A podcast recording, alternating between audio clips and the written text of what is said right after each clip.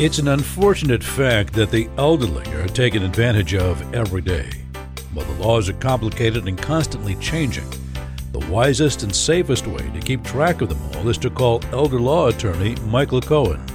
Having devoted his career to informing and protecting the elderly, Michael communicates about the law in ways that you and your loved ones will surely understand.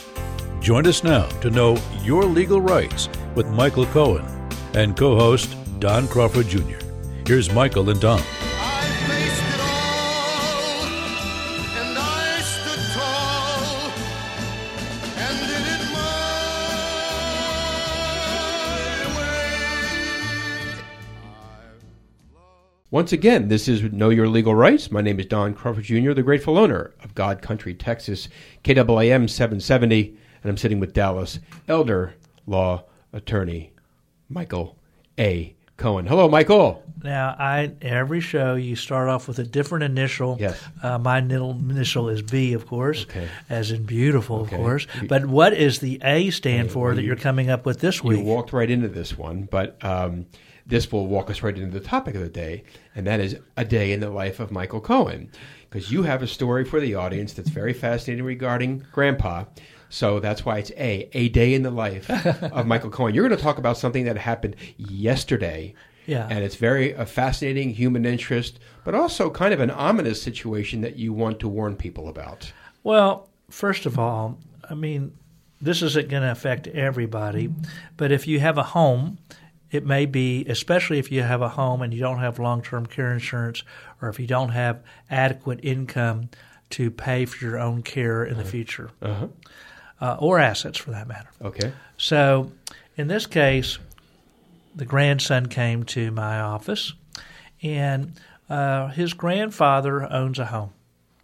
It was his only, just about his only asset. There were a few other little bitty things. Um, and the home, it doesn't really matter what the home was worth, but I'll tell you in this case, the home was about worth $380,000. Uh, it was the only asset, and for Medicaid, Medicaid helps pay for long term care costs. Uh, if you're eligible for Medicaid, the government uh, helps pay. So in this case, if he gives up his income, let's say he has Social Security income, and let's say the Social Security income was fifteen hundred dollars a month, and let's say that the cost of care is six thousand dollars a month, which is not unusual. Those numbers are not unusual either. Some people's Social Security is more or less, and some people's uh, the cost of care, even for a semi-private room in the Dallas area at least, is generally around getting close to six thousand. But it could be more. It could be eight thousand, or it could be five thousand, or forty-eight hundred, or whatever. So I've just used a, a rough figure. All right. So we're safe if you're on Medicaid. In other words, in our example, the difference between six thousand, fifteen hundred save $4,500 a month plus medication generally. Okay, that's why people want it, so that um, uh, so that the government can help on that care cost, so that they didn't have to uh, sell their non-countable assets. For example, in this case, the home, the three hundred eighty thousand dollar home, does not count as an asset for Medicaid. Okay, if is the home paid off free and clear? The home was paid off. Okay, would it matter if it weren't? Well, yes, it would in some. It wouldn't. It wouldn't count as an asset still, but it would be a problem as far as who makes the mortgage payments, I see. because the mortgage payments, the government, you have to give up your income to the facility. So if you have a mortgage payment, then uh, you need somebody else to pay those mortgage payments. And even if you have rent, then that rent also has to go to the nursing home. And so you still have to have somebody pay the mortgage payments. So if your child could pay that mortgage, uh, then that's fine.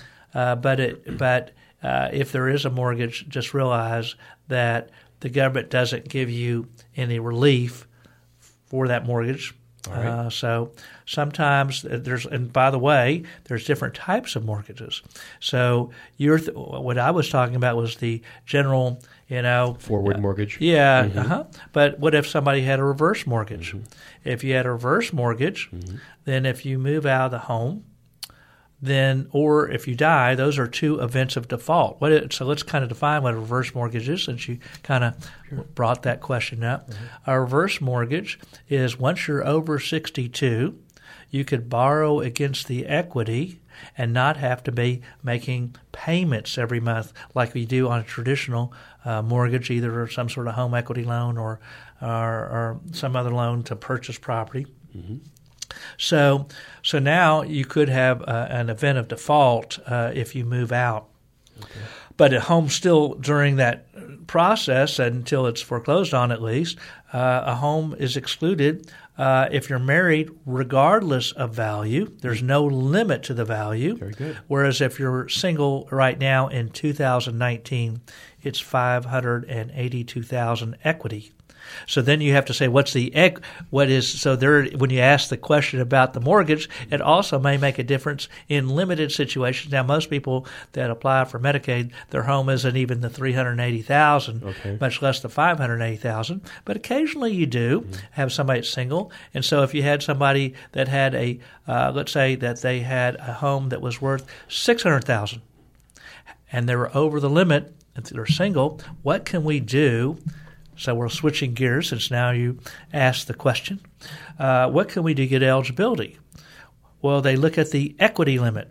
So let's say that we had the uh, person who was applying for Medicaid make a make a loan against their home, let's say two children, for twenty thousand dollars with the twenty now the twenty thousand dollars now puts you over the asset limit for a single person. You can only have two thousand. So then you have to buy some other things that do not count or pay bills. So what doesn't count in addition to the home? Well, for example, a pre-need funeral. Pre-need funeral. Uh, tombstone, this funeral service, tombstone, marker, opening, closing of the grave, perca- perpetual care, vault, liner, niche, mausoleum. It's not cheap. No, oh no. I mean, you go to some places. Um, the some places, I, I, I may tell you a story. Um, I had somebody, and I don't want to be um publicizing someplace, but I, I will probably in this uh, little segment because it's a true story. Um, and I said, uh, I was telling a client that, uh, you know, if you buy a burial space or a pre-need funeral, that it doesn't count for Medicaid so that her husband can, you know, qualify because had they had too much assets. So converting assets that count, kind of like bankruptcy law, into things that do not count that the government says we won't count it. Why does a pre-need funeral not count? Because the government might end up paying for your burial if you're a pauper at your death, and so they encourage you to buy a funeral. And so instead of paying the nursing home, you might buy the funeral. Okay. All right. So there's logic to some laws, uh, and that's why you do it. So in this case, if they had bought a pre-need funeral, it, uh, it wouldn't count. So I was telling the client, I said, um, you know, pre-need funeral doesn't count, and the son or burial space doesn't count, and the son says, "Mom, why don't you buy one of my burial spaces?" And she said, "Well, how much does it cost, son?" And he said seventy-five thousand dollars. I said seventy-five thousand dollars for a burial space. I said, "Where is this burial space?" Because location, location, location, right? And I said, "Is it at?" And I'll put a plug in for Sparkman Hillcrest. Sparkman Hillcrest facing Neiman Marcus, and he said, "Matter of fact, it is." Matter of fact, it is. About that? So Okay. uh, I mean, so there could be expensive. Now I don't know what was built on it, but and, and I, and I may have told you I went to the when I went to California at the end of last Christmas. Uh, we went to the Cemetery of the Stars, and a burial space there was seven hundred and fifty thousand dollars. Oh my goodness. Yeah. Those aren't burial spaces. Those are shrines. Yeah, well, it- yeah, and I always tell like some of the stories, uh, some things on some of these famous people's tombstones, like Rodney Dangerfield, if you remember him. He, his tombstone said, "There goes the neighborhood." Oh no. Merv Griffin said um, on Merv Griffin, you know, had the TV show. Right. Uh, you know, usually said, "I'll be back after this message." Uh, On his tombstone says, "We will not be back after That's this message." good. Very creative. so, but anyway, a burial space doesn't count. And so, it, in our in our example earlier, just a second ago, when we said about the six hundred thousand dollar home, if you borrow it against the equity, mm-hmm. well, then we buy something that doesn't count. So, if I bought a pre-need funeral that was Would a car count? a car does not count either. Good. Now, what the difference is on a home and a car is that the state has a right to make a claim against the home or car after you die, Sure. generally, to the extent that Medicaid benefits have been advanced, there are some exceptions to the rule. By the way, on a car, to get around them going after the car, if it they go after things that go by will or intestacy, mm-hmm. if you don't have a will. So nowadays, uh, with a car, you could have a beneficiary designation. So as of May 21st of 2018, there's actually a form that you get through the Department of Motor Vehicles where you could say, I want my car to go to my son or my grandchild or whoever it is that you want it to go to. Untouchable. And then, then it doesn't go by will or intestacy. It goes by the beneficiary designation, thus it avoids estate recovery. Now, the most common thing for a home is what we've talked on several shows is either a uh, ladybird deed or a transfer on death deed because again it doesn't go through probate uh, a ladybird deed is a deed. It's like a life estate. A life estate means that you have that property for your life, but we have it where you have total control. That's not even that the beneficiary has any interest in the property until you die.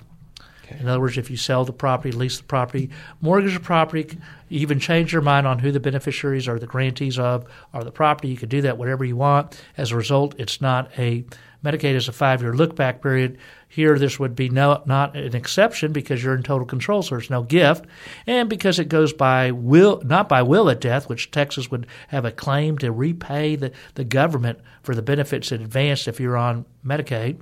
Uh, it would go by deed at death. And since you're in total control, typically you have somebody um, who's over 65, so you have the over 65 and homestead exemption generally.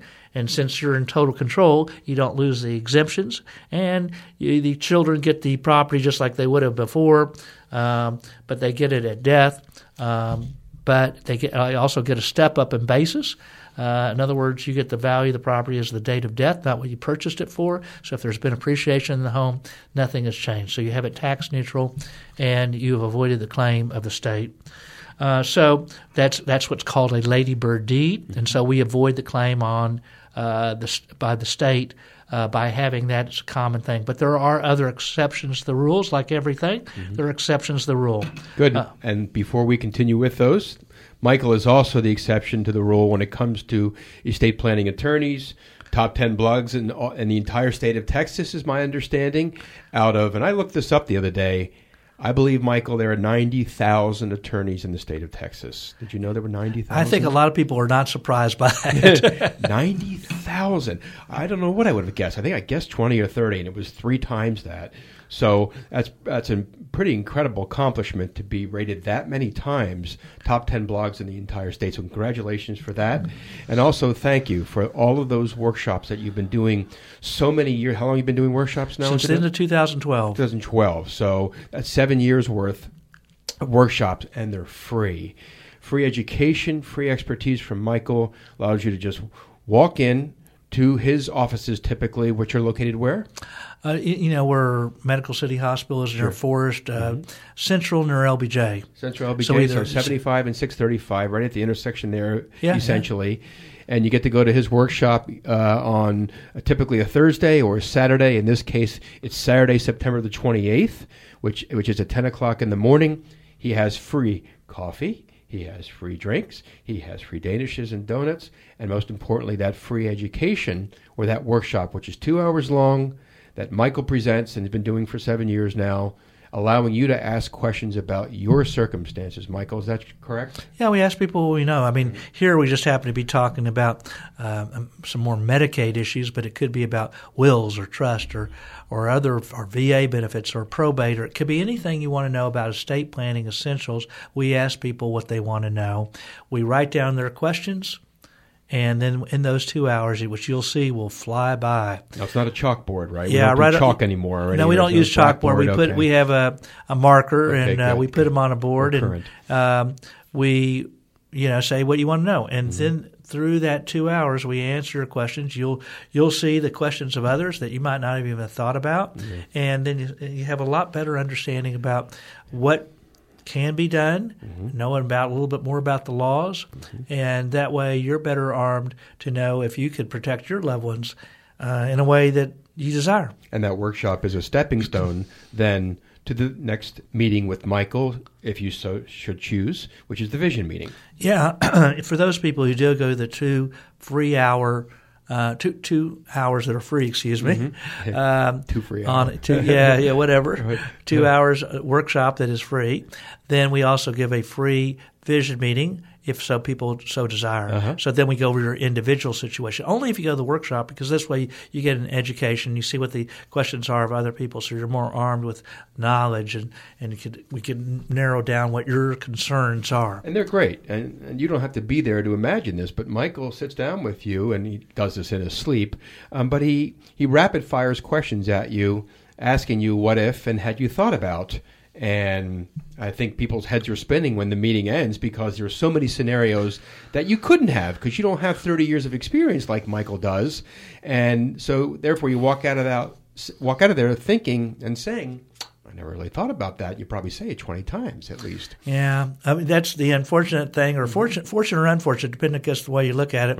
That you're going to be, you're going to find out a lot of things you never probably thought about, and which, um, uh, you know, so you don't. It's up to you whether you want to do anything else or Right. not. But at least you know what where your holes are in your plan, if you have a plan, uh, and you could see what you could do to protect your loved ones, to show your loved ones your legacy of what happens not only when you die, but if you should become disabled. People are living longer, and p- people tend to forget about the fact that we live longer.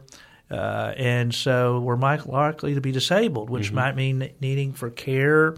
And a lot of people haven't. They kind of, you know, when I ask people how, let's say, how many people have long-term care insurance? Generally, if I ask that question in a room, uh, then probably 10% might raise their hand. And so very few. And so, and yet the likelihood of disability is about 30% of Americans become disabled at some point in their lifetime. Uh, as, you know, I, here I talked about uh, Grandma Gussie, I think, uh, last week's show, uh, that she lived to be 107 and a half uh, my wife's grandmother. So people are living longer. You know, we've talked about the uh, Alzheimer's walk that's coming up on October 5th. More and more people uh, are probably going to develop Alzheimer's. That's why we have to find a cure.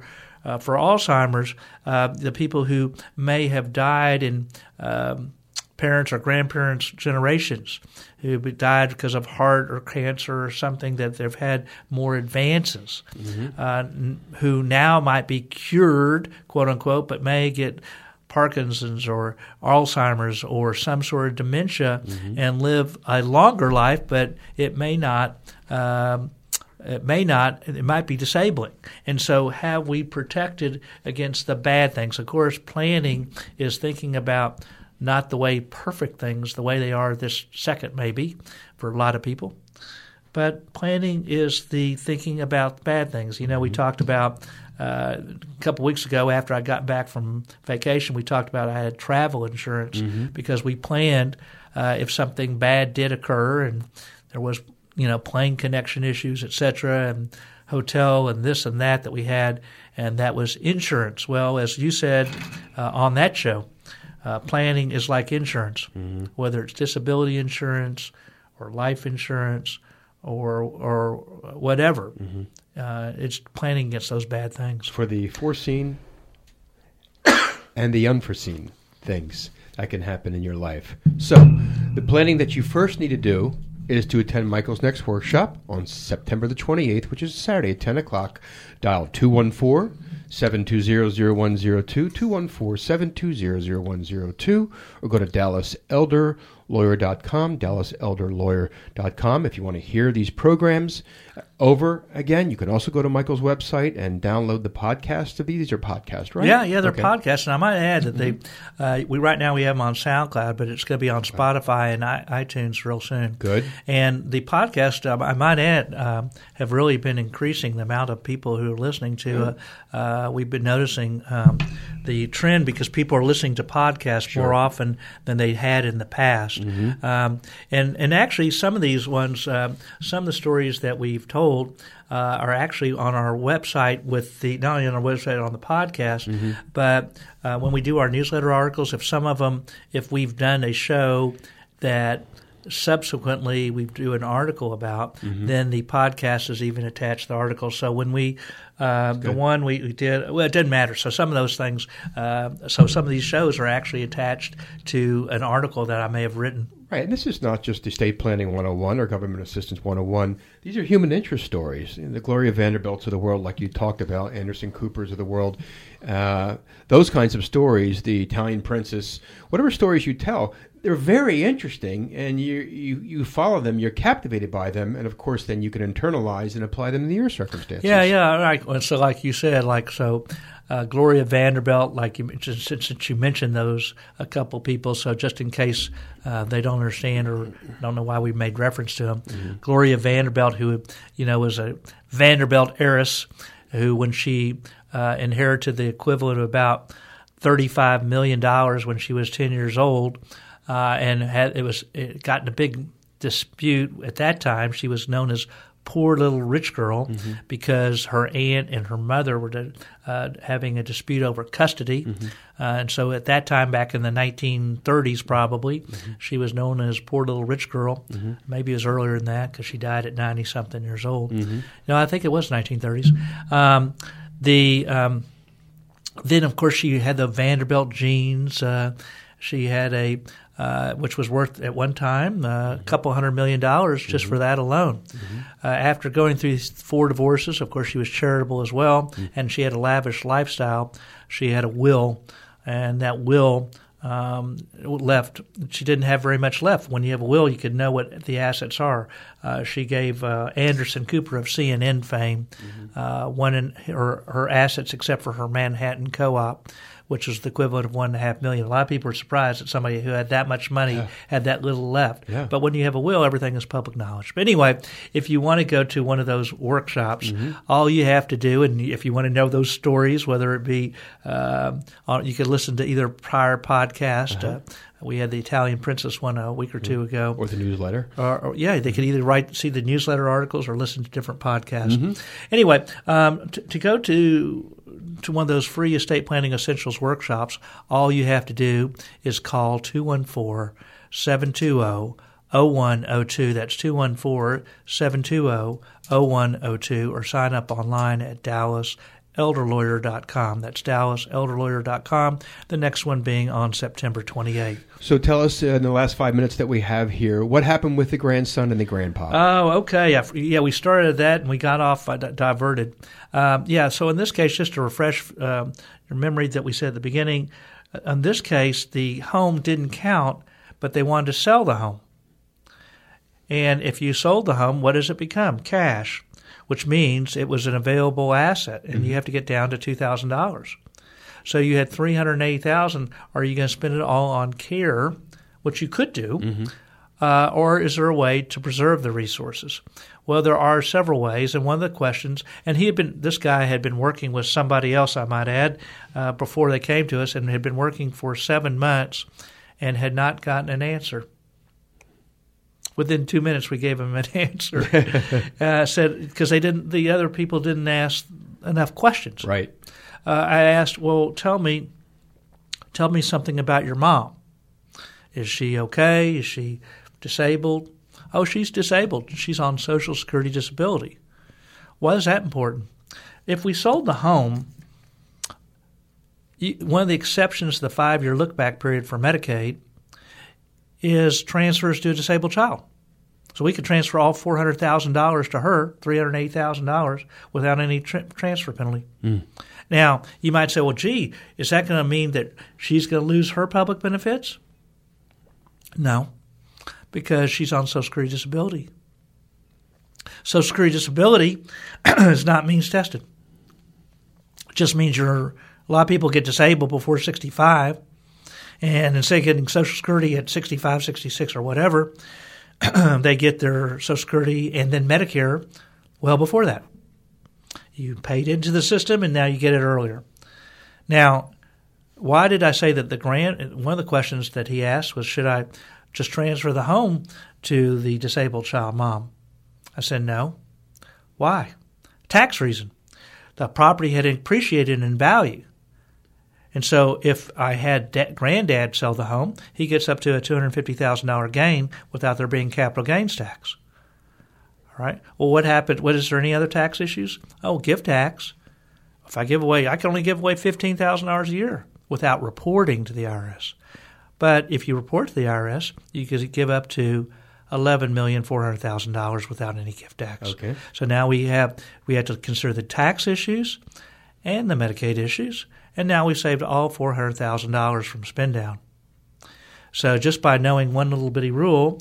Uh, by the way, a home uh, is a if you have a disabled child. If they had kept the home, you didn't have to do a ladybird deed. That's another exception rule. If you have a disabled child, you just have to show the proof that she's disabled. The Social Security letter from uh, showing disability uh, would be that proof.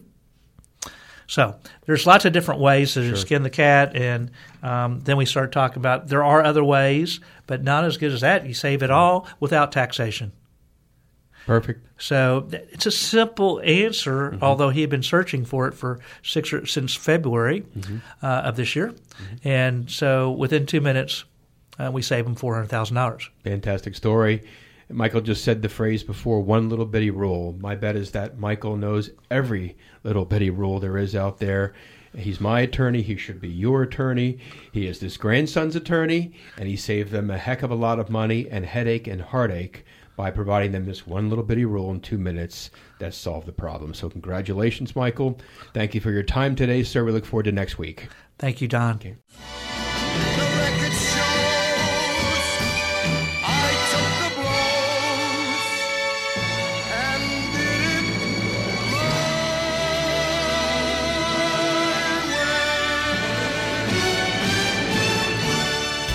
When we declare doing it your way, as Christians, such is actually and should always be God's way. It's imperative that our planning includes implementing indisputable biblical principles, such as leaving a financial gift for your church from your estate. Not doing so would certainly be considered poor stewardship, which no believer wants to be held accountable for. So call Michael Cohen's office to sign up for the next Essential Estate Planning Workshop to ensure your estate is in complete Christian accordance today. Dial 214 720 0102. 214 720 0102. And be certain to listen to Michael Cohen right here on 770 KAAM.